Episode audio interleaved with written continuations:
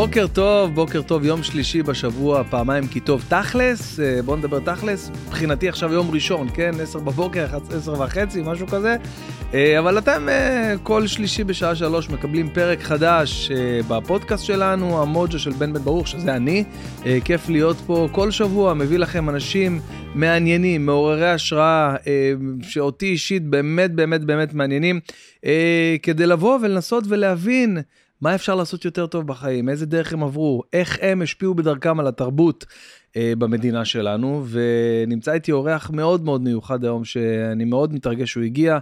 אה, אבל לפני זה, חשוב לי להגיד כמה דברים. קודם כל, תודה רבה על כל ההודעות וכל התמיכה וכל התגובות שאתם רושמים לי בכל אחת ואחת מאפליקציות הפודקאסט השונות שיש לנו וגם כאן ביוטיוב. אה, והנה משהו שאני רוצה ככה להגיד, לנסות כי יש אה, אלפי השמעות לפודקאסט, אולי זה יגיע אליכם. הפודקאסט שלנו מתרחב וגדל ואנחנו מחפשים גם תחקירן, גם עורך אה, וידאו ועורך סאונד וגם מפיקה לפודקאסט. אז קורות חיים ואו שאלות, איך, מה, מה מימו, שלחו לי פה בהודעות או באינסטגרם שלי, מי שעדיין לא עוקב אחרי האינסטגרם שלי, אה, זה בן בן ברוך, פשוט באנגלית, אוקיי? לא פשוט, בן בן ברוך, B-E-N-B-A-R-U-C-H. סבבה? זה הברוך למי שמתקשה. ועכשיו, אחרי ההקדמה הארוכה הזאת, אה, אני רוצה להגיד בוקר טוב לישראל אהרוני היקר. 11 זה לא בוקר, רגע, אני רק אסדר, לכוון אליך את הזה כדי שישמעו אותך טוב. 11, 11 זה לא בוקר בוודאי, נכון? צהריים. כבר צהריים, אה, אבל בכל זאת, אתה יודע, אנחנו, אה, כל אחד, מתי קמת היום? חמש וחצי. כרגיל. כרגיל. אה, מה, אתה רובין שרמה? לא, אני מתעורר בחמש וחצי, זה מה שיש, כבר שנים ככה. תמיד זה היה ככה? תמיד זה היה ככה.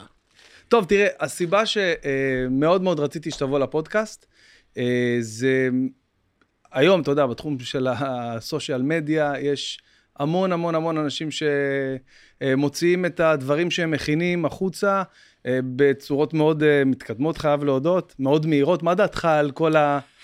תשמע, מאחר ואני כבר בן 71, אז אני מוכרח להגיד שזה לא שפת האם שלי, כל התחום okay. אוקיי. הדיגיטלי הזה, זו שפה נרכשת.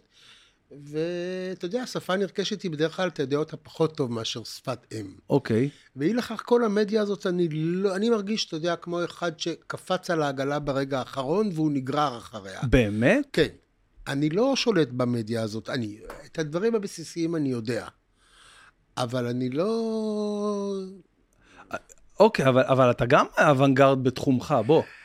בסושיאל מדיה? לא, ממש לא. לא. אולי לא בסושיאל מדיה, אבל בתחום הבישול ובתחום כל ספרים שאתה, מסעדה שהבאת והייתה... כן, אבל אני אומר, בסושיאל מדיה אני לא שולט. זה, זה מה שדיברנו בהתחלה. יש, יש לך אינסטגרם, אבל... יש לי כן, אינסטגרם, אתה, אתה והוא פעיל, ויש לי הרבה עוקבים והכול, אבל אני לא... אני רואה את הילדים שלי, איך הם שולטים בחומר. לא תמרה, מה זה שולטת? כן. מובילה דעת קהל. נגיד, אם אני צריך לתייג וכל אלה, אני כבר מתעייף רק מהמחשבה של לתייג. אוקיי. אמ, אבל, אבל על, ה, על הדרך של להוציא מתכון, נגיד, בדקה, זה משהו שאתה בעדו? כאילו, או ש... תשמע, כל מה שיש לו קונים, אני בעדו. יפה. אם יש לזה קהל, מצוין. כאילו, אין... אה, עם הצלחות לא מתווכחים. נכון. אם יש לזה קהל, זה מעולה. יפה. אמ, אני כאילו, אתה יודע, כמובן, כל, כל אורח שמגיע אליי, קודם כל, אה, בגלל שאני משתדל להביא, קודם כל את האנשים שמעניינים אותי ואני עוקב אחריהם הרבה זמן, אז אני קצת יודע, יש לי קצת רקע, ובאופן מפתיע, כאילו, התחלת כאילו את, את הלבשל באמת, את המסעדנות, בגיל יחסית מאוחר, נכון, כאילו. נכון. תראה, אתה צריך לזכור את רקע התקופה שבו זה קרה. שנות לא ה-80, תחילת שנות ה-80. לא היו אז שפים, הסצנה לא הייתה בכלל קיימת, כאילו זה לא היה אישיו. אף אחד לא הלך ללמוד בישול. אף אחד לא הייתה לו אמביציה להיות שף. לא, לא רק שלא הייתה לו לאף אחד אמביציה, אלא זה נחשב למקצוע נחות. היה, היה ביטוי צבאי כזה, אתה אפילו כן, טבח אתה לא מסוגל, וואו. אתה לא יכול להיות. כאילו זה היה התחתית של התחתית, וזה לא היה אמביציה של אף אחד להיות שף. ואני נדלקתי על העניין בגיל מאוחר יחסית, לא היה רפרנס לדברים האלה, לא היה שפים שיכולתי להגיד, וואו, גם אני רוצה להיות כזה. לא היה. וואו, אז בגלל זה אני אומר, ממש אוונגרד בתחומך, גם, אני, אם אני מבין נכון, תקן אותי, יכול להיות שאני טועה, אבל אה, נקלט על, באופן כללי לעולם הבישול דרך אה, קשר רומנטי. תראה, כל, אתה יודע, אני אומר שה... החיים זה אוסף אה, דלתות מסתובבות של מקריות. נכנסת בדלת המסתובבת בשנייה הזאת ולא בשנייה שלפני או לא בשנייה אחרי, וזה שינה את גורלך אם אתה רוצה או לא רוצה. ממש. אני, הדלת הסתובבה לי במקרה בנקודת זמן ומקום מסוימת, ושינה לי את החיים לאט, וקרו לי הרבה כאלה בחיים. אבל זה נכון כאילו הזיכרון הזה שיש לי שבגלל אה, בת זוג כן. שהייתה לך שהמטבח שאהבת? כן, כן. איזה קטע, תספר כן, לי על זה. הייתי, הייתה לי חברה, והלכתי לאימא שלה, פעם, פעם ראשונה באתי לאימא שלה, אליהן הביתה. אוקיי. זה היה בתל אביב, ליד הים, דירה מאוד קטנה של שני חדרים, הם היו תא משפחתי מאוד קטן, אימא ובת. קראו אוקיי. לה רותי, ואימא שלה הייתה חווה טון, והכינוי שלה היה בובס, שזה כינוי שהבת שלה נתנה לה, והיא הייתה יקת. יקת זה הכל by the book. אוקיי. הייתה יקת נורא משונה, לא יקת אופיינית, היא נראתה כמו מוזיאון פולקלור מהלך, כאילו, עם אוקיי. כל מיני גלימות אפריקאיות ותכשיטים בוכרים וצעיפים אפגנים וכזה. ובאתי אליהם הביתה, והייתה התרגשות, החבר של הבת בא, ונוצרה בעיה, זה היה אחרי צהריים, לפנות ערב. במקרר היו לה שני שניצלים, שני אנשים בבית, יש שני שניצלים, לא אחד יותר, לא אחד פחות, יקם. אבל יש שלושה אורחים, מה עושים? עכשיו, אני באמת לא התעניינתי בבישול אז בכלל, גם הייתי צעיר, הייתי חייל, אני מדבר איתך לפני למעלה מחמישים שנה, זה לא היה אישיו בכלל. וואו. והיא נזכרה שאבא של רותי, זיכרונו לברכה, שהיה פרופסור לסינולוגיה, גם כן מגרמניה, הוא תרגם פעם ספר בישול מסינית, ספר בישול סיני מסינית לגרמנית, והיא גם זכרה שהסינים חותכים את האוכל קטן. אז זה נראה לה פתרון אלגנטי איך לחלק שני שניצלים לשלושה אנשים. היא פתחה את הספר. אני בתור חבר מתחנף שרוצה למצוא חן בעיני האמא, התנדבתי לעזור לה.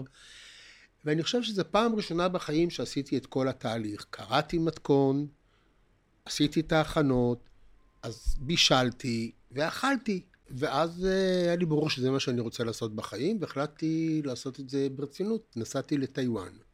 סין הייתה סגורה בפני המערב, אני מדבר איתך על שנת 79, אני חושב. אוקיי. נסעתי לטיוואן ולמדתי בישול, בישול סיני. כמה זמן? שנתיים? שנה שם? ורבע. זה הכל. זה הכל. זה כאילו נשמע כלום בשביל אה, לבוא ו... לא, זה לא כלום. למדתי, אה, תשמע, מטבח סיני אפשר ללמוד 200 שנה כן, ולא לגמור, אוקיי. אתה יודע. אתה כן. גבול מתישהו. אבל בעצם אתה אומר לי שכאילו, אז, אז אחרי שחזרת אה, מטיוואן, באת ופתחת את יאן ין? את עניין, כן. אין, אין יאן, כן. כן. זה, זה כאילו, אבל זה משהו שהוא... אה, מאיפה האמביציה, מאיפה האמונה העצמית הזאת לבוא, לפתוח מסעדה במרכז תל אביב? העובדה, אני לא יודע, תשמע, עוד פעם, הסצנה אז הייתה מאוד בחיתוליה, אם בכלל. וזה היה מאוד תמים באמת. אני, אני אתן לך דוגמה. למשל, בתקופה ההיא, המילה עיצוב ומסעדות לא הלכו ביחד. אוקיי. לא היה דבר כזה. לא היו מעצבי מסעדות. אוקיי. אבל אני רציתי מסעדה, אפילו לא ידעתי להגיד מעוצבת, אתה יודע. אז הזמנו תפאורן של תיאטרון, ואמרתי לו, תעשה לי תפאורה. די. כי לא ידענו אפילו לשדך את המילה עיצוב למסעדות, לא היה. כן, היה נגיד חדר צ... כחול, צ... צהוב, כאילו היה ממש... כן, איזה- צבענו ועשינו זה, ופגודה, ושטיחים שחורים, ומפות שחורות, זה היה באמת, לא היו עד אז מסעדות שהתייחסו ככה לענף, כי זה באמת היה ענף נורא בחיתוליו, היו המון מסעדות פועלים, מסעדות מזרחיות, והיו שתי מסעדות צרפתיות כאילו נורא יוקרתיות, אבל שזה באמת היה לדיפלומטים ואנשים אוקיי. מחוץ לארץ, בני תמותה אוקיי. רגילים לא נכנסו לשם, זה היה מין... אבל באופן כללי לא היו מסעדות במובן המקצועי כמו שיש היום בשפע תחת כל עץ רענן. אבל היה שם איזה משהו ש...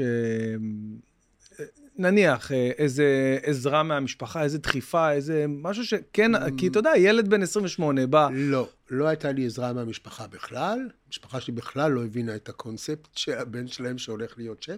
לעומת זאת, היה לי חבר מאוד מאוד טוב, שהוא חבר עד היום, חברי הטוב ביותר, מודי, שהוא תמך בי, והוא היה שותף שלי כמובן, תמך בי ועודד אותי, ואני מוכרח להגיד שבעצם חלק גדול מהקריירה שלי ומי שאני, אני חייב לו, וואו, כן? אנשים יודעים את זה? אה, מי שצריך, מי שצריך לדעת יודע את זה. כן? אה, ואז אתה כאילו אה, מתחיל, קודם כל מסעדה מפורקת, המסעדה הייתה מפורקת. למשך שנים, כאילו. במשך שנים.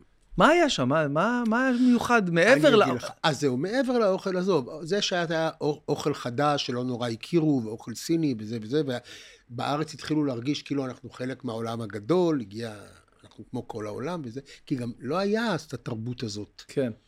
אוכל התייחסו אליו, אתה יודע, בשביל לסבוע ולהזין את הגוף פחות או יותר. היו הרבה מסעדות פועלים כאלה. מזרחיות כאלה, אבל לא היה... פועלים, מזרחיות, אה, בתי קפה, כזה, אבל לא היה סצנת מסעדנות כמו שיש היום, אפילו לא מתקרב לזה. בטח לא ברמה המקצועית ובידע ובאמת, אנחנו היום, המטבח הישראלי הוא על המפה בכל העולם. כן, לא היה לפני כן. 15 שנה, בטח לא לפני 50 שנה. אה, אה, אני חושב שהייתה שם חוויה מסוג חדש שלא הכירו. היה מעבר לאוכל באמת העיצוב, כמו שאנחנו קוראים לו, מהמם. וכל התפיסה, כל הגישה, כמו שזה היה חידוש לי בזמנו, כשאני נתקלתי בזה, זה היה חידוש לאנשים. אתה חושב שהשיק הזה שיש לך והאופנתיות, רואים את זה עליך, וגם אתה הבאת גם משהו חדש. אתה חושב שיש לזה חלק בהצלחה של האוכל שלך? תראה, זה אף פעם לא מרכיב יש איזושהי אחד. אסתטיקה מסוימת של... תראה, אם אתה מדבר, זה אף פעם לא מרכיב אחד.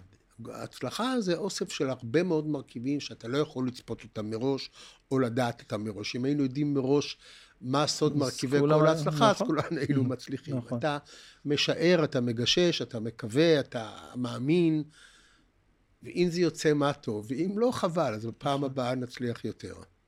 וואו, אז uh, כמובן, uh, במקביל uh, אתה מתחיל להוציא ספרי בישול. נכון. גם המטבח הצרפתי זה משהו שאתה מתמחה בו. אחרי, אני בהתחלה הייתי נעול על המטבח הסיני, אתה יודע, כמו אפרוח, שרוא, כמו אפרוח אווזה, שרואה את ההולך אחרי ה... כן. והייתי תקוע. ואז פגשתי את שאול עברון, זיכרונו, זכרו לברכה, חברי הטוב, אה, שהוא היה כמובן הרוס על המטבח הצרפתי, והייתה בינינו מין תחרות. אני הייתי בעד המטבח הסיני, הוא היה במטבח, בעד המטבח הצרפתי, ופעם אחת נסענו יחד לטיול קולינרי בצרפת, שהמם אותי. כמו שגיליתי פעם ראשונה את המטבח הסיני, וואו. פתאום גיליתי פעם ראשונה את המטבח הצרפתי. מתי זה? באיזה גיל בערך? כאילו? אה, 30 ו... כמה שנים כמה שנים אחרי כמה שנים. טאיוואן. והבנתי שמטבח סיני זה נהדר, אבל יש עוד מטבחים. כאילו, כמו שפעם ראשונה נפתחתי למטבח הסיני, לאט לאט נפתחתי לעוד מטבחים. המטבח הצרפתי, המטבח האיטלקי, חזרתי למקורות, למטבח הבוכרי של אימא שלי, כן. אה, למטבחים המקומיים, לאט לאט זה התרחב והתפשט. אתה יודע, בדרך כלל כשאתה מדבר עם, אה, עם שפים, אנשים שעוסקים בתחום הבישול, אז אומרים לך, תשמע, אימא שלי מגיל קטן לימדה אותי איך להכין את האוכל, אני בא מ... אני מצטער לאכזב אותך, לא למדתי, לא מאימא שלי. להפך. ולא מסבתא שלי, אימא שלי לא הכניסה אותנו למטבח, כי מטבח זה לא מקום לגברים. וסבתא שלי גרה בתל אביב, ראיתי אותה פעם בשנה, והיא בוודאי לא הכניסה אותי למטבח. אה, אבל כאילו, אז להפך, בעיניי זה דווקא מעורר השראה, שאתה אומר לי, תשמע, אהבתי איזה משהו, הלכתי, למדתי אותו, נכון. טסתי לטיוואן, ו... נכון. והנה, הצלחתי בזה, נכון. כאילו. וואו, זה בעיניי באמת אה, עדיף על... אה, כי היום אתה רואה את כל המאסטר שף וכל החבר'ה האלה שמגיעים, ואתה רואה אותם מספרים סיפורים, אני מגיל אפס זוכר את האוכל של אמא, והיא לימדה אותי איך עושים ואיך פה ואיך שם. תשמע, סביר להניח שזה נכון, כי הם באמת דור אחר. וההורים שלהם, אה, כמו שאני אומר לך, כמו שאתה בטח יודע, כל המודעות לנושא אוכל זה נהיה דבר מטורף, כמעט חסר פרופורציות, הייתי אומר. והעיסוק בזה הוא מאוד משמעותי היום. אני מניח שהדור הצעיר הזה שאתה מדבר עליו, באמת אה, ראה איך אימא שלו נכון. וסבתא שלו מבשלים, אני יודע. כי באמת, אה, כמו שאתה אומר, אה, כל התחום הזה התפתח יותר עם השנים. מדהים. ואז... מדהים מה שקרה באמת.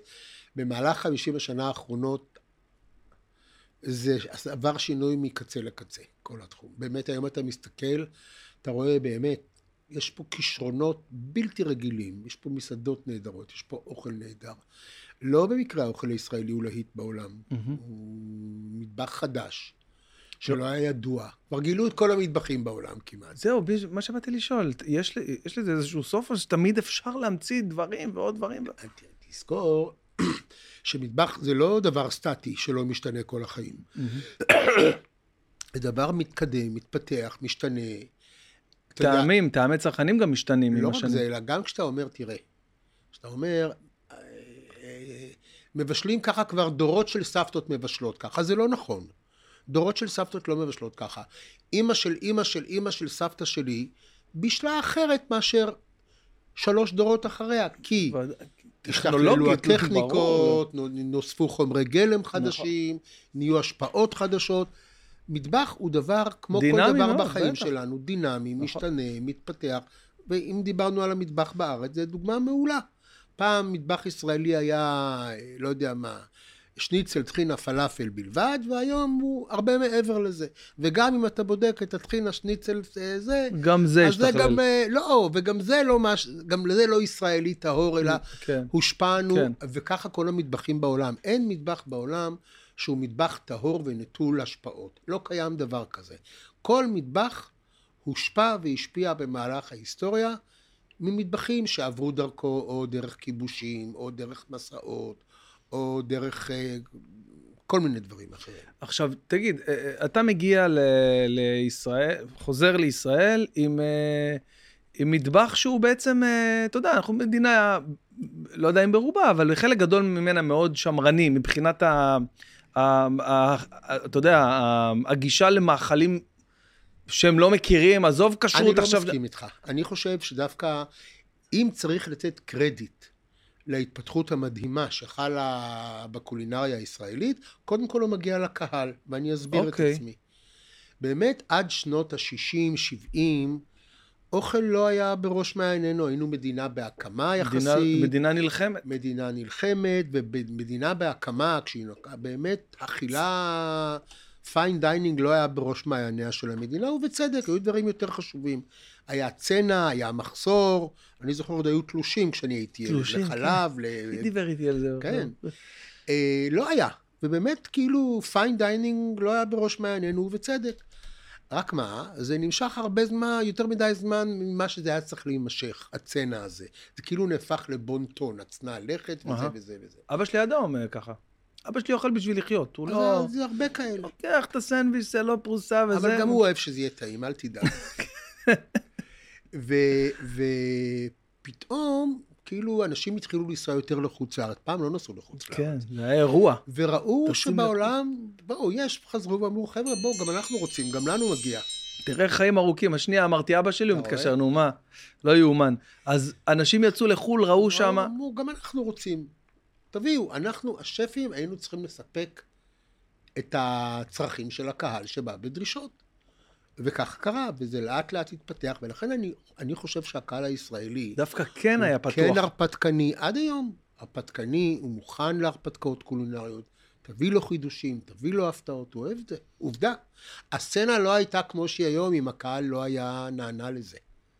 תגיד, אה, מלא דברים מטורפים שאכלת, שפגשת במטבחים, כאילו... אה, יש משהו שראיתי דווקא במסע מופע, ראיתי כמה פעמים שאמרת, כן. אני לא, לא נוגע בזה, ו... אבל יש כאילו uh, מאכלים שאתה אומר, אני... אני למשל מאוד מאוד uh, סגור ומרובע בדברים שאני מוכן להיפתח עליהם, גם מטעמי כשרות וגם באופן כללי, אני... אני תראה. אז יש, אני בסך הכל כמובן, אחרת לא הייתי עושה את המסעות האלה, מאוד פתוח למטבחים, זה מעניין אותי. ואני אגיד לך איך זה מעניין אותי, זה מעניין אותי בכל זאת, אתה יודע, תמיד מדהים אותי איך יכול להיות שבסין למשל, שבו זה מיליארד וחצי אנשים, לא יכול להיות שכולם טועים. הם חושבים שמלפפון ים זה. מלפפון ים, יו, אני לא מאמין. תשמע, זה זוועה. בוא, אני... מצד שני אני אומר, לא יכול להיות שמיליון, איך, איך יכול להיות שמיליון וחצי אנשים חושבים שזה נפלא, ואחרים חושבים שזה זוועה? איך זה יכול להיות? איך קיים? נכון. למה אתה שואל את עצמך, למה לשחוט פרות וכבשים זה מקובל וכשש... למאכל, וכשאתה שומע שמישהו שוחט כלבים וחתולים אתה מזדעזע.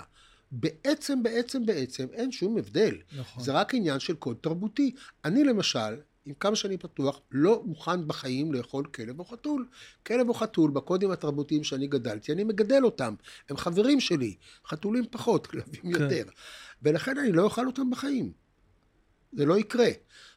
עכשיו, אני מנסה, מה שטעים, מעניין, מה שלא טעים, ביי ולא להתראות, אתה יודע. כן, אני זוכר אה, באחד ה... תשמע, בוא נדבר שנייה על המסע המופלא עם גידי. בבקשה. תקשיב, זו תוכנית שאני יכול לשבת כזה באיזה אחר צהריים, שכזה אין לי יותר מדי מה לעשות, לראות בערוץ האוכל אה, אה, כמה פרקים שישימו ברצף. כן. איך עליתם על הפורמט המטורף הזה? זה התחיל עם גברי לפני, או שזה... בעצם אפשר להגיד שהתוכנית של גברי עם גברי היא, היא בעצם אותו דבר, רק אז עשינו את זה בארץ. עשינו, אני חשבתי שמעניין יהיה לבדוק מה המטבחים האתניים המעניינים שיש בישראל.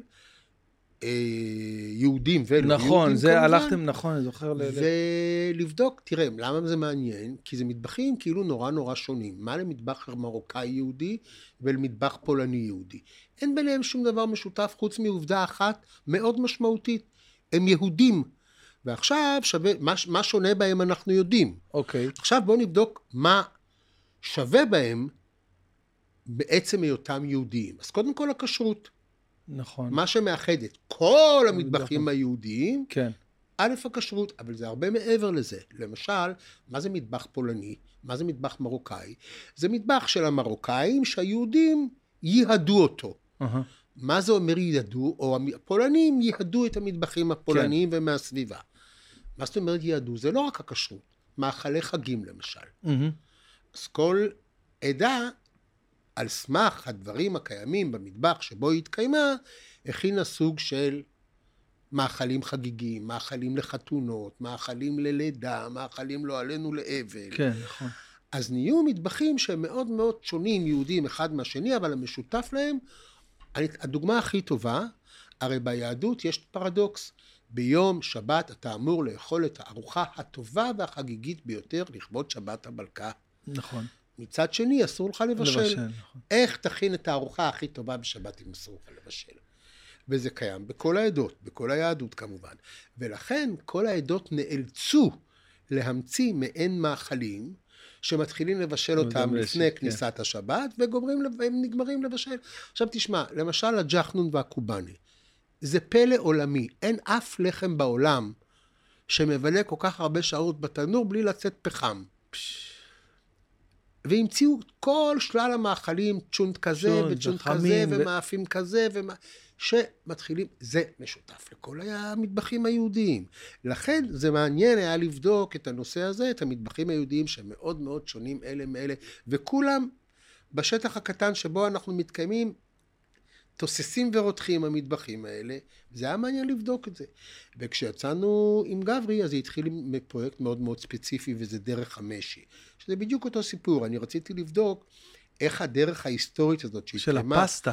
בדיוק, שהתקיימה בין סין לאיטליה במשך אלפיים שנה, איך זה השפיע על האוכל, ובמיוחד על הפסטה, וכמובן גילינו את הקשר בין הפסטה האיטלקית לנודלס הסינים, שזה דרך המשי, מדהים. ומשם זה התפתח לעוד כל מיני נושאים מעניינים. ולגידי בעצם, איך חברת? מה זה הליהוק המטורף הזה? אז זה אתם חברים?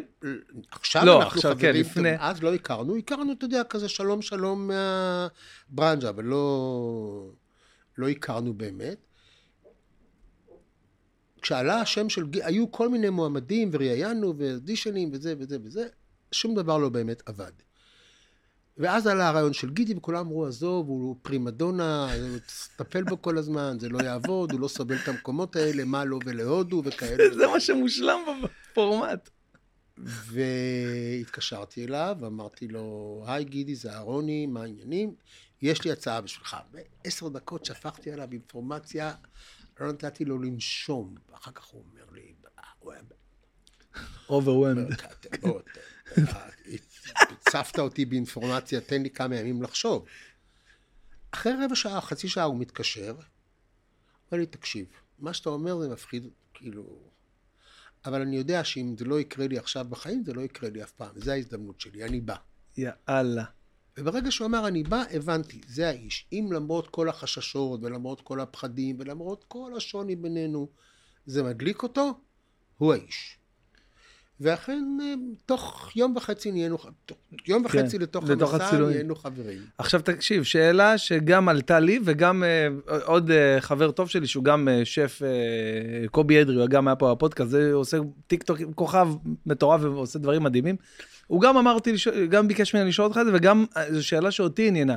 האם באמת המסע המופלא כזה כיף כמו שזה עובר לצופה עבורכם, או שזה יום צילום מתיש ולפעמים... אם אתה שואל, קודם כל זה שני הדברים ביחד, אבל אם אתה שואל אותי, הכיף שלנו פי אלף משלכם. די.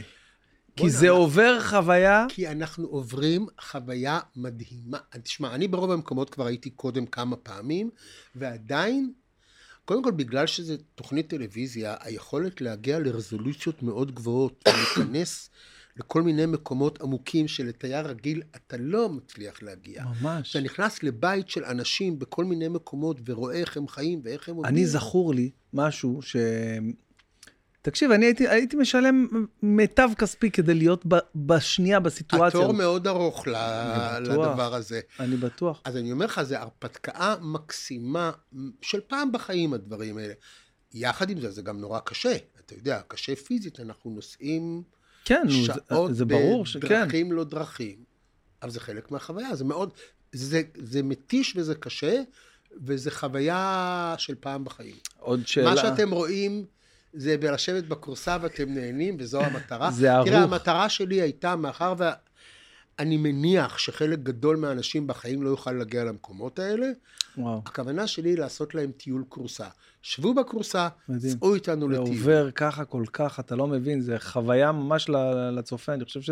תגיד, שאלה, אה, ה-20 וכמה דקות האלה של הפרק, פחות או יותר, נכון? חצי שעה של... שום 24, שום 24 דקות, זה בין 45 ל-50 אה, דקות. אוקיי, אוקיי, אוקיי, יכול להיות, אז אוקיי, יכול להיות, אוקיי, סבבה, אז כל פרק כזה, כמה זמן לוקח לצלם אותו? נטו חמישה ימים. וואו. כן, זה הפקה, הפקה, אל וואו. תראה. וברוטו זה שבעה, שמונה. אתה יודע, לנסוע ממקום כן. למקום בתוך הארץ. ב... מה, מה המקום הכי מטורף שהיית בו? אין דבר כזה. חייב להיות אחד שאין. אחד כזה אין. אני אגיד לך מה הכי הגניב אותי, זה משהו, הגעתם לאיזה מקום, אה, בקתה כזאת, באיזה, אתה יודע, דרך חתחתים, הגעתם, ועזוב שנייה את המאכלים, אוקיי? אה, היה שם, אה, החמיצו חלב בעטינים של, אה, אתה יודע, זה היה לא בסרדיניה. בסרדיניה. אצל הרועים למעלה. פתאום, פתאום באמצע הזה, אחרי שהם אומרים, פתאום הם התחילו לשיר לכם ככה שיר בארבע קולות. זה היה מטורף. זה מה שאני אוהב נורא בתוכנית. כאילו, וזה בעצם העיסוק שלי באוכל הוא תמיד מהכיוון הזה. אני לא מתייחס לאוכל כאל עולם סגור שמתקיים בפני עצמו, אוקיי, אלא אני מתייחס לאוכל כחלק מפסיפס תרבותי הרבה יותר רחב. אוקיי. אז לכן, התוכנית שלנו היא לא תוכנית אוכל פר אקסלנס, היא תוכנית תרבות, שאוכל הוא חלק ממנה. אתה מבין את המקורות של האוכל, איך זה נהיה, למה זה קורה ככה, מה המנהגים סביב זה, איך מכינים את זה, מה ההקשרים התרבותיים וההיסטוריים של זה. אז התמונה שמתקבלת היא הרבה יותר רחבה והרבה יותר מעניינת, גם לצופה וגם לנו. זה ממש... אה, אני למשל, אני יכול להגיע למקום הזה איפה שהייתם אצל ה... אתה יכול להגיע לכל מקום, אם אתה רק רוצה. ואתה יודע, אתה צריך למצוא את זה וללכת. אני הייתי המון פעמים במקומות האלה לפני כן. אוקיי. נגיד דרך המשי, העונה הראשונה. אהה, הייתי איזה חמש פעמים במקטעים שונים, כן. לא בבת אחת. כולל עם המשפחה, הילדים שלי היו בדרך המשי כשהיו בני ארבע-חמש. די. מטורף. כן? אה, חוץ מתמרה, שאנחנו יודעים שעוסקת ב... בצורה מגניבה, וגם מוציאה את זה מאוד מאוד יפה בסושיאל מדיה, אה, עוד אה, מהילדים... אה, כל ארבעת ילדיי מבשלים, לא באופן מקצועי כמו תמרה. תמרה מאוד מאוד מאוד השתכללה בשנים האחרונות. וכמו שאני אוהב להגיד, התפוח, התפוחה נפלה ממש קרוב לעץ. אוקיי. אבל שאר ילדיי גם כן מבשלים באופנים שונים, וכל אחד עם כישרונותיו הוא בתחום. איך זה לאבא ככה, אם אה, ממשיכה דרכו ככה לעשות... אה, אחלה. אני אגיד לך, אני מעולם לא דחפתי אותם לזה, או לא לא דחפתי אותם לזה. אמרתי, מי שירצה, תמרה מגיל צעיר אמרה, עמדה לידי ובישלה איתי, וזה עניין אותה. אז הנה, אצלה זה כן כאילו אה, נכון. בא מהמקום הזה. אבל ש- גם כן, לא אמרתי לה, בואי תשבי, תלמדי וזה. היא רצתה, היא באה, הסתכלה, עמדה, עזרה. אחלה. איזה יופי. ולא יודע, אתה בתור אבא ייחלת לעורכי דין וטייסים וזה, לא? יכלתי לשום דבר. לא, לא, זה כאילו זה טוב כי יש כאלה, לא, לא, עזוב, שהבן שלי לא יעבוד במקצוע שלי, שילך יהיה לא, זה, לא, לא, זה מקצוע קשה. שיעבוד קשה. מה- לעשות? אני עבדתי קשה, תעבדו גם אתם קשה. תגיד, אה, בוא, אתה גם אה, מעבר להיותך טבח, אתה איש טלוויזיה כבר. מזמן. מזמן, איש טלוויזיה, מה אתה אוהב יותר? מה זאת אומרת? מה אתה מעדיף יותר, את המטבח או את, ה... את הפריים של ה... אני אגיד לך, זו שאלה שאני אף פעם לא מבין, כי אני לא צריך באמת לבחור. אני נכון. יכול לעשות גם וגם. לא, אני לא אמרתי לך. אתה אל תעשה את זה, אבל אני מה לא- אתה יותר... אני אוהב את זה, ואני אוהב את זה. אין, אה, אין העדפות פה. אבל השילוב שלהם, אה, למה רק, כאילו לקח, בעיניי, לקח הרבה זמן עד שהגעת למאסטר שף, לא? תראה, גם אתה חושב ככה? אני לא רציתי בהתחלה להגיע אוקיי. למאסטר שף. הם אה, לא... כי הייתי נורא נורא עסוק בתוכנית עם גידי, אני מזכיר לך, עשינו שמונה עונות, זה המון. כן, איזה shit, היינו- כולם שאלו. היינו ב-59 ארצות עד כה. זה המון. ואתה יודע, חוץ מטלוויזיה יש לי עוד מלא עיסוקים אחרים, זה לא העיסוק כן. היחידי שלי. אז גם לא הרגשתי שזה נכון לי בזמן שאני עושה את התוכנית עם גידי לעשות את מאסטר שף. מהמם. גם לא היה לי, שמע, זה חתיכת נפח עבודה, וזה לא רק זמן, זה השקעה רגשית, גם ברור. במאסטר שף וגם ברור. פה. זה... ובשלב מסוים, באמת, בפנייה השנייה, כבר אחרי התלבטות, הסכמתי. ואתה נהנה מהפורמט הזה? אני נהנה מהפורמט הזה. כן? כן. קודם כל, אני חושב שאנחנו רביעייה מצוינת. עכשיו זהו, אנחנו הקולגות. חמישייה, כן. אבל uh, אני חושב שאנחנו חבורה מצוינת. יש לנו דינמיקה נורא טובה. אני חושב שמה שמאוד טוב בחבורה, יש שם חמישה אגואים מאוד מאוד גדולים, אבל אין לנו באמת שום משחקי אגו בינינו. אנחנו, כל אחד מכיר בערכו של השני. באמת, באמת יש כבוד. אין אצלנו ראש קבוצה. אין את זה, אין אבל את זה לפעמים אה, יש איזה leader ככה, לא. לפעמים כל אחד לוקח את ה... אז בדיוק זה מה שאני אומר, אה, אין אוקיי. ראש קבוצה וכולם הולכים אחריו. זה, אנחנו כולנו באמת שווים, הדינמיקה בינינו בעיניי מדליקה, ממש. אה, וזה עובד, זה עובד מצוין. עד כמה זה אותנטי באמת, כאילו... אה, מה שאתה רואה, כאילו, תראה, עם עריכה. גידי זה, זה דוקומנטרי, מה שאתה רואה זה מה שיש. נכון. אה, מאסטר שף גם כן, כמובן שהכל ערוך, גם, גם התוכנית עם גידי וגם מאסטר שף זה ערוך, אתה יודע, זה, אתה, התוכנית עם גידי יש לנו 25, בין 20 ל-25 שעות מצולמות מכל פרק, שמזה אתה צריך להוציא 45 דקות. וואו. אה, עבודה מוות. וואו. אבל בזכות השפע חומרים שיש לנו, אנחנו מתחילים, מצליחים להוציא אה, כן, זהב, הכל כאילו. תוכנית כל כך טובה. ומאסטר שף, אני חושב שעבודת העריכה שם היא מלאכת מחשבת במאסטר שף. זו עבודה מופלאה מה שהם כן. עושים. ומה שאתה רואה זה מה שיש. מהמם. תגיד, ומלא עוד דברים שאתה עושה, תחביבים, כל הקטע עם ה-DJ, איך זה, איפה זה הגיע? אז בוא אני אפתיע אותך שוב. העבודה הראשונה שלי אחרי צבא, שזה היה בשנת 71, היה בחיפה מועדון הכי יפה בארץ. קראו לו המאה ה-20, הוא היה ברחוב פנורמה 120, שזה על כרמל, עם כל הנוף של המפרץ, מבנה טורקי עות'מאני ישן, וואו. על קצה ההר.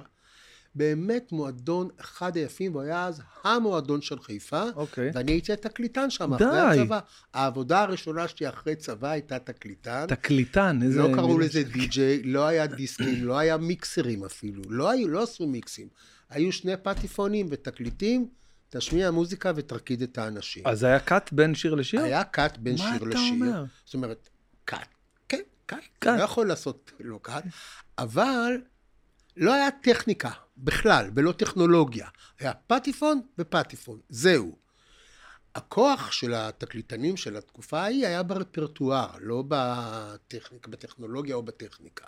למי היה, כן, זה לא היה כמו המיוטיוב, שאתה יכול להגיע להכל. למי היה לא את היה השיר? כלום, היית כן. צריך להביא חידושים מוזיקליים. אוקיי. ו- וזו הייתה תקופה של מלא חידושים מוזיקליים, אתה יודע. אני זוכר שניגנתי את הדורס המון. כן. אז הם לא היו נורא מוכרים, בטח לא במועדונים, כאלה. והיית כאילו מביא אה, יציאה כן, כאילו לא... כן. בגיל 53, ליום הולדת, אשתי רשמה אותי לקורס די-ג'יי, גדול. וזהו, ומאז אני מנגן המון. זה לא רק תחביב. אתה יודע, אה, אה, אימי שומר, הקומיקאית, אמרה שהיא הצליחה בחיים כי היא התחתנה עם שף. מבחינתי, אני, זה, איך זה, זה באמת ככה. תתייעץ עם אשתי על המשפט הזה, לפני שאתה? קונה אותו. אה, אתה, אתה לא, לא אומר שבהכרח, כאילו זה... תראה, נתחיל מזה שזה עבודה סביב השעון, 24-7. אתה בערבים לא בבית, זה לא קל. לא קל, כן. לשף. אלא אם כן, אימי שימר אומרת שזה נהדר שהוא לא בבית רוב הזמן. שזה אם סיפור על זה היא אחר. מדברת, זה משהו אחר. אז זה אכן מעולה. כן. אה, חבר טוב שלי, אה, אוסידו, אה, אורן, כן, פתח את, ה, את העולה, שמאוד מצליחה, ו, והלכנו, קפצנו ככה לבקר, ואתה אתה רואה אותו כאילו בטירוף כל הזמן, כאילו, אתה יודע, הוא- השעות מאומצות, כאילו, עד כן. מאוחר והכל. זה עבודה. אתה יודע, אני, אני עשיתי כזה פרודיה על מהפכה במטבח של אסף גרנית, וכאילו נכנסתי לדמות ושיחקתי אותו וזה, ו, ורק מהצילומים של ה... כבר- כמה כבר שעות, הפתעה. כבר התאהבתי, אמרתי, בואנה, הוא- הוא צריך לחיות את זה כן. ככה כל כך הרבה... כן, אז אתה בגדול גדלת בחיפה, נכון? כן. ותספר לי קצת על הילדות של אהרוני, בתור... אה, תשמע, גדלנו בעיר התחתית בחיפה. חיפה בנויה על הר, כן, והמעמדות הם בדיוק כמו המבנה הגיאוגרפי. גדול. מי שגר בעיר התחתית זה העניים והמעמד הנמוך, ומי שגר בכרמל זה העשירים והזה, וכל מה שבאמצע. שיו, אז אנחנו היינו בעיר התחתית, דירת שני חדרים, משפחה, משפחת מהגרים מסמרקנד. מ- סמרקן. כן. וארבעה בנים בשני חדרים, כאילו היינו דירת שני חדרים עם ארבעה בנים, אבל היה לנו מעלית בבניין, שזה היה... שזה היה לוקסוס. היחידה, בש... וואו. הבניין היחיד בשכונה עם מעלית, מעלית שהיום אם אתה רואה אותה, אתה לא נכנס אליה. כן. נראתה כמו כלוב תרנגולות שעולה וואי, וואי. זה. ו... והאמת שהייתה לי ילדות נהדרת. כאילו, מעולם לא חשבתי שאנחנו עניים, או מקופחים, או חסר לנו משהו. באמת, חיינו חיי רחוב, אז חיינו, ב... לא, כן, לא היינו ברחוב, בבית, היינו נכון. ברחוב, היינו באים מבית ספר, זורקים את התיק, יענו, מכינים שיעורים, יוצאים החוצה, חוזרים בשמונה בערב. ממש. לכו תדעו איפה היינו, מה ממש, עשינו. ממש. ובסך הכל ילד טוב, תלמיד טוב, ציונים טובים, הייתי זוכר? ילד טוב, תלמיד טוב, כן, כן. מרדן, אבל סך הכל ילד טוב. אחים? אה, אנחנו ארבעה בנים, אה, אוקיי. אה, אחד צפון, אחד דרום, אחד מזרח, אחד מערב. מה זה אומר, כאילו? ארבעה בנים שונים כאלה לא ראית בחיים שלך. מה אתה אומר? כן, ורק אתה בתחום רק אני הקולינרי. בתחום. יש לי אח אחד שהוא פרופסור לפיזיקה, אלקטרוניקה. משהו בתחום הזה. והוא דתי, ואני בא ממשפחה דתית. ויש לי אח שהוא חי בקניה והוא היה, הוא לא עובד בזה, היה מהנדס, גם כן זה. אני, אחי הצעיר שהוא צורף, עושה תכשיטים יפהפיים, גר באוסטרליה. גר בקיצור, באוסטריה. צפון, דרום, מזרח, מערב. אז אה, אבא של אבא מסמרקנד היה רב, נכון? אני מדייק? אה, הסבא של אבא שלי היה ס- רב. אוקיי, סבא של... כן, אז, אז בעצם המשפחה שלך, ההורים שלך עדיין היו... אה, חד משמעית, דתיים לגמרי. אז איך לא התחברת לדת? כי אני מבין שאתה... היה לי ברור מאוד, בגיל מאוד צעיר שאני לא דתי. כמה צעיר? שש. אה, באמת? וואו, איזה אחריות. כן? מה, לא, אומרים לך, תקום לבית כנסת בשבת? לא, עזוב אותי, לא, לפעמים הייתי הולך בשבתות בשביל, אתה יודע, לרצות את אבא. לא, זה גם היה קצת נחמד, היה נכון. חבר'ה וילדים, והיינו שכן. משתוללים, לא התפלל, לא באמת התפללנו. כן. סוכריות וכאלה. בדיוק. אבל אני, אני, היה לי ברור מגיל מאוד מאוד מאוד צעיר שדתי אני לא. אבל בכל אופן, אה, קשר מיסטי כלשהו לכוח עליון, משהו שאתה חווה, מרגיש? אני לא יודע, אני באמת באמת באמת חילוני, כאילו... אה, תראה, זה חילוני? אני נורא אוהב מנהגים ומסורות, אבל אני לא מתייחס לזה כאל מצוות דת. אני מהמם. מתייחס לזה כאל פולקלור יהודי. אני מרגיש יהודי בכל רמה חבריי שגידיי, אני רק מהמם. לא דתי. אה, נגיד מסורות, חגים, אני אוהב. אני עושה, לא כהלכתם, אבל ליל סדר אצלנו זה ליל סדר. לא כהלכתו, אבל יש ליל סדר, קוראים מהאגדה מה שאנחנו אוהבים, שרים מהאגדה, אפיקומן. כן. חבר טוב אה, אומר לי כל פעם, אני לא... אני אתאיסט אפילו, אז אני אומר לו, רגע, אז למה בנית סוכה עכשיו?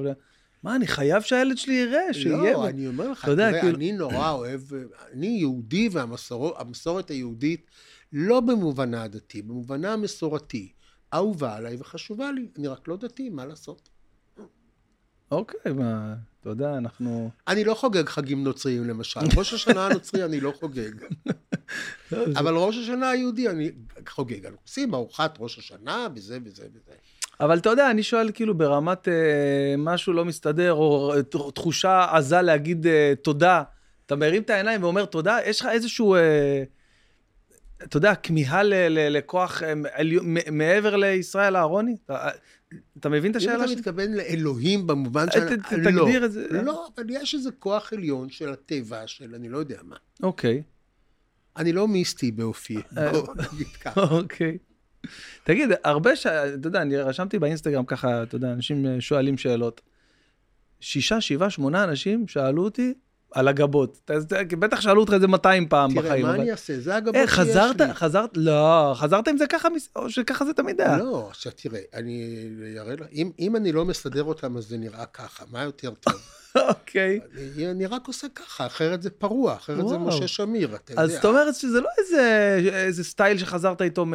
אין לי ברירה, אם אני הולך, זה או פרוע, לא, בראש אתה מסרק, או פרוע או מסורק, אז אני מסרק. לא, יש לי אבל, המון אבל גבות. נוצר לך אני אראה לוק. לך תמונות של סבא שלי, אחר כך לשני הסבים שלי היה גבות כאלה, כמו מברשות. די. כן?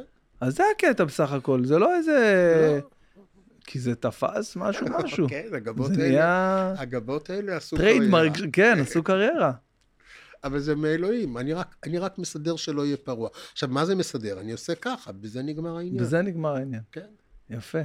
תגיד, אה, מוזיקה, מה מה אתה... היום, מה אתה מנגן? זאת אומרת, אני עכשיו... המון מוזיקה אלקטרונית, המון מוזיקה אלקטרונית, אני מאוד אוהב. אה, וגם מוזיקה לא אלקטרונית, גם, גם ישראלית, גם לא. כן?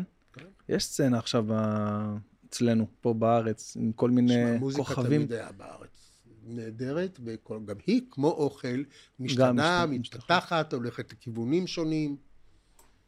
אה, ואתה מנגן דברים כאלה? את- אגב, אתה מנגן עכשיו? כאילו, יש לך אה, ימים כן, שאתה... מנגן כל הזמן. איפה? גם, גם השבוע, בכל מיני, גם באירועים מסחריים, אוקיי. וגם במועדונים, ברים. יש לך עוד תחביבים שאתה ככה, שאולי לא יודעים אני עליהם? למדתי אומנות. מה אומר? לפני, של... לפני שנסעתי ל...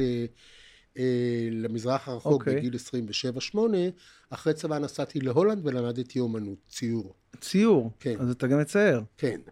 עד היום ממש כאילו יושב... אה, כן, אבל באמת פה ושם, כי אני לא צייר, כאילו, אין לי את המחויבות לעבוד כל יום בציור. זה באמת תחביב. כרגע. אז אתה חושב שכל הדברים האלה, כי גם אה, מוזיקה, גם את, ה... את הצד הזה של האומנות, גם את הציור וזה, זה מ... מתכתב עם עולם האוכל? אתה רואה את זה ככה שזה... אני חושב שהכל מתכתב עם הכל. אם שאלת מקודם על אסתטיקה, כן? אסתטיקה באוכל חשובה לי. כמובן, לא, לא אם היא באה חלילה על חשבון הטעם, אלא בנוסף, לא, אני תמיד אומר, יאללה, עוד חמש, עשר דקות וגם האוכל ייראה יפה, מה יכול להיות? נכון. בואו נעשה את המאמץ הקטן הזה. עבדת שעות על האוכל, תעשיין עוד עשר דקות שגם ייראה יפה. מה דעתך על, אה, נגיד, אייל שני, שלוקח את זה לעולמות פואטיים, ואתה יודע... אם, אתה רואה מאסטר שף, אז אתה כן, יודע בדיוק מה... נכון. בגלל זה אני שואל. אם אתה רוצה רגע תשובה רצינית, אייל הוא באמת איש מעניין ומיוחד במינו. אה, אז זה דרכו הפיוטית, שלדעתי היא ארוכה מדי, כמו שאתה שם לב, אבל אני מוכרח להגיד שאם אתה מצליח, אם אתה מצליח לנקות את הסלסולים הרבים מהדברים שלה, הוא אומר דברים נורא מעניינים. נורא מעניינים. הם כל כך מתחבאים מתחת לשמיכה של הפיוט שלו, שלפעמים קשה לשמוע את זה.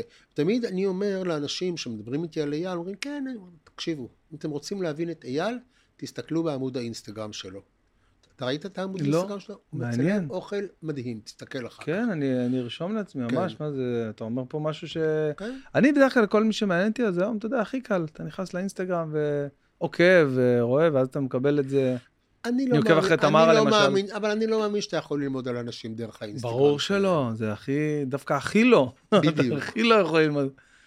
זה בדיוק הדרך להראות לך מה שהם רוצים שתחשוב שהחיים שלנו נראים, אבל הם לא. נטפליקס כאלה, ככה, מה, הכל. רואה? מה, מה, מאוד. מה ראית משהו אחרון ככה מעניין? עכשיו אני רואה את אה, בית הדרקון כמובן. בית הדרקון? כן. מה זה? לא, לא, בוא, יאללה. לא מה מכיר. זה מה זה? בית הדרקון? לא. זה אני- ההמשך של אה, מה- משחקי הכס. די, אני לא מאמין. אתה לא רציני. מתי? מה זה? עכשיו? לפני שבועיים התחיל, לפני שלושה אז יאללה, איזה יופי, אני לא איזה לא מזל שבאת. ממש לא בעניינים. האמת שאני, יוצא לי לפעמים לראות, אבל כשאני רואה אה, נטפליקס, באמת, בשנה, שנתיים האחרונות, רק דוקו. רק דוקו. גם דוקו אני אוהב, ובעיקר אני נורא אוהב national geographic. וואי, אני גם חולה על זה. חולה על... את- ראיתי ב... בעיניי, כהפקה טלוויזיונית, זה הרמה הכי גבוהה של טלוויזיה שאני מכיר. למה? מה? אני אגיד לך, אני לא יודע אם אתה מבין את המורכבות של לצלם, אני לא יודע מה, למשל, לביאה יולדת. כן, נכון. איך הם מצליחים? נכון. וזה מצולם תמיד מדהים, ותמיד עם תובנות, נכון. ועם ידע. אתה אומר, וואו, זה הפקות הכי מרהיבות שאני ראיתי אני לא. חשבתי על זה אף פעם, זה ממש ככה. זה כל כך מסובך, אתה, אתה, אתה, אתה רואה סרט של שעה, שאתה רואה בו איך לביאה יולדת, איך היא מניקה את ילדיה, איך היא מעבירה אותה ממקום למקום, איך היא הם מביאה ממש להם יוצרים אוכל. עלילה, ממש. ואתה אומר, איך הם הצליחו לצלם את כל זה בדייקנות לפרטי פרטים, ולהביא את זה אלינו בצורה כל כך יפה ומשמעה. אם תצא, לת... בחיים, בטבע, לא תצליח לראות 95% ממה שאתה רואה ב-National Geographic. זה תמיד יהיה מרחוק, זה תמיד ייעלם אחרי דקה. היכולת לראות את זה כמו שהם מפיקים את זה, זה בעיניי פלא. וואו, איזה הסתכלות מעניינת. אני פעם, אני רואה המון, ואף פעם לא חשבתי... זה, תחשוב על זה, כמה, כמה זה מסובך כמה זה מסובך. להפיק את זה. ו... כמה פעמים לביאות יולדות בטבע שאתה מצליח לתפוס את זה. ממש. גם חרקים שמצלמים... שזה זה בכלל מטורף. כאילו, לפרטי פרטים כאלה שאתה לא מבין איך בכלל אפשר לעשות את זה. הם ממש יוצ... תוך... יוצקים עלילה בתוך הזה. זה ו- מדהים. והתובנות שלהם, והידע, וההסברים, והתחקירים, אין דברים כאלה, באמת. יש, יש גם את ה wild, את ה... רק על אה, ה wild. אתה מדבר על זה. זה באמת... אה, רק על ה wild. יש גם, אה, אה, נגיד, ערוץ האוכל הבינלאומי. כן. אה, אה, יש שם, אני רואה, אה, יוצא לראות הרבה, נגיד, את ה... איך השם שלו, שהוא מבשל ב-15 דקות, הוא מאוד מאוד מוכר. ג'יימי אוליבר. אוליבר, כן, שעושה ב-15 דקות, אה, והוא גם לקח את זה, אתה יודע, לפורמט ביתי בתקופת הקורונה למשל. כן, זה כן. הגניב אותי. כן. שהוא פשוט לקח את זה לרמה הכי אותנטית, לבית כפר שלו, והוא מראה שם, וזה נראה תשמע, מיליון ג'יימי דולר. אוליבר עשה בזמנו מהפכה בתחום הטלוויזיוני. אוקיי, כי הוא היה אולי הקול הבולט של שף צעיר שהופך את האוכל נגיש לצעירים, הפך אותו למשהו מדליק ממש, ומגניב. ממש, ממש, ממש. הוא לקח את כל הרצינות שהייתה קודם, אמר, חבר'ה, בישול זה מגניב, זה קול, בואו. והוא עושה את זה עד היום, למרות שהוא כבר העלה כמה קילו, התבגר בכמה שנים, אבל הוא המלך של הדבר הזה. לא, אני אף פעם לא מצליח להבין מבחינה, מבחינת תזונה. אני משתדל, כל הזמן נלחם בזה, כל הזמן אני רץ, עושה כושר וזה. ואם אני טיפה משחרר, שנייה, טיפה משחרר, בא לי לטעום מזה, בא לי לטעום מזה, ישר רואים את זה עליי. אז איך בתור שף אתה שומר על... בדיוק כמו שאמרת, אני עושה כושר, אני עושה זה, אני מקפיד.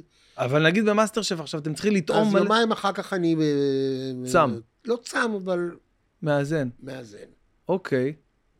אז אתה אומר, קודם כל אתה... איך אמרת? הדרקון? בית הדרקון. בית הדרקון. זה דבר ראשון שאני הולך לראות. לא, אתה נפסלת מזמן שאתה לא יודע שזה כבר... אני. לא כזה אושיית נטפליקס, בוא. חבל, חבל, זה לא רק נטפליקס, גם אה, בכלל. לא, ראיתי בניישנל ג'אוגרפיק, ראיתי איזה סדרת דוקו על הבן אדם הכי זקן שהיה על כדור הארץ. מישהו אה, בן, אה, מנורבגיה, מהמדינות הקרות שם, וזה, באמת בגיל 127 או 8, משהו כזה. לפני הרבה שנים, רק ראיתי את זה עכשיו. והיה שם קטע נורא נורא מרגש, הוא היה מאוד מאוד עשיר, חי באיזה טירה, וצלול עד הימים האחרונים שלו. וכשהוא היה על ערש דווי, ממש כבר אמרו שלפי הזה, הוא תוך כמה שעות הולך, הוא קיבץ את כל המשפחה שלו, נינים, נכדים, צאצאים, איזה מאה ומשהו איש. והוא מכיר את כולם בשמות, מדבר איתם, אתה וזה, והוא נפרד מהם במילה. ואז, בסוף, שנייה לפני שהוא הוא מת, הוא קיבץ את כולם סביבו ואמר להם שתי מילים. הוא אמר להם, תאמינו בטוב. עכשיו, אני ראיתי את זה, מצד אחד זה היה נורא מרגש, אבל אמרתי, בוא'נה, אם אני הייתי בסיטואציה הזאת, עכשיו, מה זה שתי המילים? זה מה ש... ככה אתה- רוצה שיזכרו אותך, סבא סחי, אתה יודע מה הייתי אומר? תן שתי מילים. תמצאו את המפה. יואו. תמצאו את המפה. ראיתי דוקו על אה, ג'ורג' קרלין, אה, אתה מכיר? ג'ורג' לא. קרלין. וואו, זה אחד מאבות הסטנדאפ האמריקאי. אה, וואו. אה, סטנדאפ אתה רואה? יצא לך לראות? כן, בחו"ל, בארץ? בטלוויזיה. טלוויזיה? מי. למשל אתה אוהב? מצחיק אותך?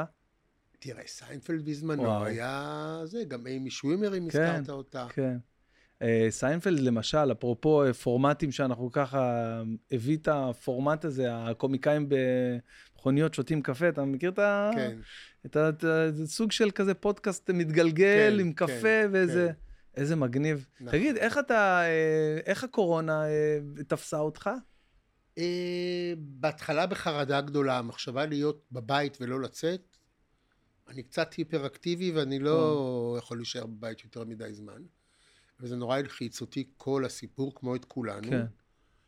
אני חושב שבשבוע השני התחלתי ליהנות מזה נורא, מזה שאני סגור בבית. אוקיי. אחר כך קצת התאהבתי בזה, כאילו... כן. נורא מצא חן בעיניי הניסיון החד פעמי הזה בחיים. שבעה שבועות לא יצאתי מהבית, גם אני. פעם ראשונה בחיים. כאילו, כן, נכון. זו הייתה אני. חוויה חדשה חודשיים לא יצאנו. שנורא בשלב מסוים התמסרתי אליה, זה היה פתרון לא רע, אחרת זה היה יכול להכניס אותי לדיכאון. וזה כמו הרבה אנשים אחרים, אני זרקתי חצי מהבית. וואו. פשוט שפכתי הכל מהארונות. וכאילו הפכתי את כל הבית, מרוב שהייתי כזה... זה, זה הכניס אותך ל, ל, לחרדות ברמה קיומית, זאת אומרת, בהתחלה. בהתחלה. אחר כך נרגעתי. אני דווקא, הגל ועוד גל שבא אחריו, זה התחיל להלחיץ אותי, כאילו שאנחנו לא... כל, יוצאים- ה- כל הסיטואציה הייתה מלחיצה, אבל החרדה הייתה באמת בשבוע, שבועיים, שראו בטלוויזיה אנשים כן, מתים באיטליה כמו כן, זבובים. כן, נכון, אמרת, וואו, מה הולך כן. להיות פה? נכון. ואחר כך היו כל הזמן המספרים עולים, אה, זה וזה. אני זוכר, אתה היית מראשוני המתחסנים, נכון? היה לך... אני התחסנתי, כל כן. פעם שהיה, רצתי רצת, להתחסן. נכון, אני זוכר, כאילו ממש אה, עודדת את זה, כאילו גם אה, כן, לקראת אה, מאסטר שף, אם אני לא טועה. תקשיב, כל החיים אנחנו מתחסנים. מה נזכרתם עכשיו לא להתחסן? מפוצצים אותנו בחיסונים מהיום שאנחנו נולדים. עכשיו, בעיקר אני הרוס על אלה שאמרו, אני לא מכניס לגוף שלי כל מיני דברים זרים, באימא שלכם. קוקאין אתם מכניסים לאף ואת זה לא, תירגעו. יואו, ממש. אני זוכר שהיה את ה... היה צריך לחזור לחיים איכשהו, והיה את הצילומים של מאסטר שף, ו... והייתם צריכים להתחסן, ואז כאילו צילמו אתכם כדי לעודד את ה... כן, אבל גם, תשמע, צילמנו בשלבים המאוחרים של קורונה, צילמנו אה, עונה של מאסטר שף, וזה היה, אתה יודע, מסכות ובדיקות כל יום, ופתאום זה לא יכול לבוא כי הוא מאומת, כן. ופתאום זה לא יכול לבוא כי הוא מאומת. קטע. אנחנו אחרי זה, דעתך? נראה ככה. נראה ככה. אתה יודע, לא, לא באופן מוחלט, אבל כמו שפעת, אני מקווה, אני יודע. כן. אבל גם לשפעת אני מתחסן כל שנה. אה, כן, אתה עושה כן. את החיסון של השפעת? כן. מה, איזה תבלין אתה שם שם באוכל כדי להיראות ככה בגיל 70? אני גם רוצה. 71. 71, וואו. אה, לא יודע, זה לא באוכל. אני לא מרגיש שאני יושב עם בן אדם שגדול ממני ב-30 שנה, זה לא מסתדר לי, זה לא הגיוני. אני אומר לך את האמת. אה, עובדה. אז, אז אתה עושה ספורט, אני עושה ספורט, כן. כושר, זה, מאמן אישי, איך זה, איך אתה... לא, לא, אני הולך. למכון כושר ארבע או חמש פעמים בשבוע. וואו, זה מלא. כן. וכאילו, עד כמה אתה שומר על תזונה, כאילו, ברמת... אה, אני לא שומר על תזונה במובן המקובל, אבל אני אוכל אוכל טוב, לא רק במובן הקולינרי, אני אוכל אוכל, מרכיבים, אוקיי. כן. אני לא אוכל אוכל מעובד ודברים כאלה. אומרת, פה ושם יכול להיות, אבל בגדול לא. יצא לך להזמין וולט פעם? מלא, מלא, באמת? זאת אומרת, ודאי. אני יודע, אתה יודע, דברים שאני לא חושב. באמת? כן. מה אתה אוהב להזמין? פתאום בא לך פיצה עכשיו בזה די. וזה ולא, אז תזמין. וואלה. כן. איך זה אבל, אתה יודע, נגיד, אה, אני בתור סטנדאפיסט, נגיד אני רואה אה, מופע סטנדאפ, אז אני ישר רואה את זה מזווית אחרת, כאילו, אני יכול ליהנות ולצחוק. איך זה ללכת ל- ל- למסעדה בתור אה, מישהו? תשמע, נמאס לי כבר נורא מההשוואות. אני הולך למסעדה בשביל לאכול וליהנות, גמרנו. כאילו, ו- ואתה שם בצד את ה... לא כאילו, בודק כן. ומשווה, ובא עם טענות. פעם הייתי, אתה יודע, אבל די. כאילו, מספיק, אתה כבר שבעתי מזה, אני בא, אני גם הולך הרבה פחות. אוקיי. אני רוצה לבוא למסעדה בשביל לאכול וליהנות, ושלא עכשיו להתחיל אה, להתבחבש עם כל מיני עניינים. תגיד, אה, נגיד אה, מישהו כמו... יש כל מיני חבר'ה כאלה, בוא נפתח לך, תביא. יש כל, כל מיני חבר'ה כאלה שהם, אתה יודע, מבקרים, נגיד ניב גלבוע, אתה מכיר את ניב גלבוע? כן. יפה, הוא בחורצ'יק, אה, אה, חבר טוב שלי, היה פה גם כן בפודקאסט, ואתה יודע, העבודה שלו זה ללכת לאכול, ולהגיד, אה, זה ציון שלוש, זה... מה, מה, מה, מה דעתך? כאילו, עכשיו בן אדם מחליט, אני רוצה... זה מקצוע, יש זה בן אדם מקצוע? ש- כן, זה- מבקר זה מסעדות, זה מקצוע. מה, צריך ללמוד בשביל זה? לא, אבל אתה צריך לדעת על מה אתה מדבר. אבל זה, זה נראה כאילו שבן אדם אומר, אוקיי, סבבה, בוא נראה אם זה טעים. יש את זה היום גם, אתה יודע, בטיקטוק, ברמת הטיקטוק. בוא לא, נלך נבדוק את. השווארמה של... אז תראה, כמו בכל דבר יש לכל, יש מדרג לדברים האלה. לא כל מבשל, לא כל מבשל בטיקטוק הוא שף, אבל הוא מבשל. כן. יש הבדל בין שף מקצועי לבין מבשל ביתי או בטיקטוק או חובב, אפילו ברמה גבוהה. כמו שיש הבדל בין זמר מקצועי לאחד ששר במקלחת. אני שר נורא יפה במקלחת, אני לא זמר. אוקיי. אה, עכשיו, מבקר מסעדות יכול להיות, גם אתה יכול להיות מבקר מסעדות. זהו, זה... גם אתה יכול להיות טבח או זמר אם אתה רוצה, רק לא יקשיבו לך הרבה ולא יקראו את הביקורת שלך הרבה, אבל אתה יכול. עכשיו, השאלה מי הקהל שלך, מי מינה אותך, ומטעם מי אתה עושה את זה. אבל זה מקצוע והוא לגיטימי, וכל אחד שיבקר על פי עמדתו, מה יש פה לומר? תגיד, אתה עושה כבר שנים טור בידיעות. כמעט 40 שנה. וואו, ולא החמצתי שבוע אחד. אני לא מאמין. נשבע לך. זה מטורף. תקשיב, אה, אה, זה, ו- ו- וטלוויזיה, והמסעדות במהלך זה, ו- והמסע המופלא, איפה אתה מכניס את זה? והחדר כושר. ויש לי מלא זמן פנוי. איך? תסביר, מה הקסם? ככה אני. יש לי מנגנון בגלל פנימי... שאתה קם בחמ... לא יודע, יש לי מנגנון פנימי מופלא, שאין לי הסבר אליו בכלל, שמאזן לי תמיד את הדברים. אני עושה המון דברים, אני עובד המון, וגם יש לי זמן פנוי. נו מה, תגלה לנו איך, אני גם רוצה. תשמע, אתה נראה מאוד מאוד uh, שלו ורגוע כל הזמן. גם אנשים אה, ביקשו ממני לשאול את זה באופן uh, ספציפי. מה, מה הסוד שלך? אני באמת קשה לי לדעת. אני, קודם כל אני באמת שלם, אני אגיד לך מה, בין 71, אתה כבר מקבל את הדברים יותר בשלווה, באמת. תמיד יש לי איזושהי שלווה, אני גם יכול להיות מאוד... אה, כשמרגיזים אותי מאוד, אני נהפך לדרקון יורק אש, די. אבל זה קורה באמת באופן מאוד נדירות. מאוד נדיר. בסך הכל שלם, תשמע, הרבה דברים מאחוריי, ראיתי, עשיתי. ובנימה, אני מקווה אופטימית, מה, מה, אתה, מה, מה אתה צופה שיהיה במערכת הבחירות הקרובה? תהיה? תהיה הכרעה או שלא תהיה הכרעה? או לא. ש... לא תהיה הכרעה? וואי, וואי, וואי. אני מניח, הסימנים, אני לא יודע להתנבא, אבל הסימנים בשטח מראים שאנחנו תקועים באותו דבר. פול, פוליטיקה מעניין אותך? מעניינת אותי, אבל אני לא... מעניין אותי כי אני חי כן. בארץ, אבל אני לא עסוק בזה.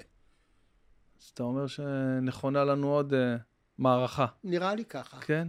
נראה ככה? כן.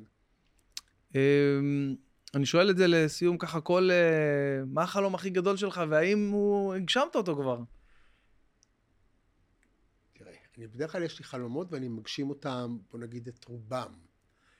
אה, אני לא יודע אם בגדר חלום, אבל אני יכול להגיד לך שאנחנו כרגע, לשמחתי, אחרי שלוש שנות קורונה, אה, מרימים עוד עונה של המסע המופלא. יש, זה מה שאמרו, תהיה עונה תשע, אני לא... מקווה שכן. כן, אז זה קורה? אז בנימה אופטימית אנחנו זו, עובדים על זה. בנימה אופטימית זו, אני מאוד מאוד שמח, כי אני באמת אה, אוהב מאוד את התוכנית הזאת. גם אני. אה, אני אאחל לך כל טוב שבעולם, שתהנה, תמשיך ליצור, לעשות, עד 120, תמשיך להישאר לא ככה עד צעיר. 120, תעשה לי טובה, בוא, מספיק. מספיק. לא, אבל אתה יודע, תמשיך לעשות אה, אוקיי. ולהצליח, שתהיה לך שנה טובה. גם לך, ככה- תודה.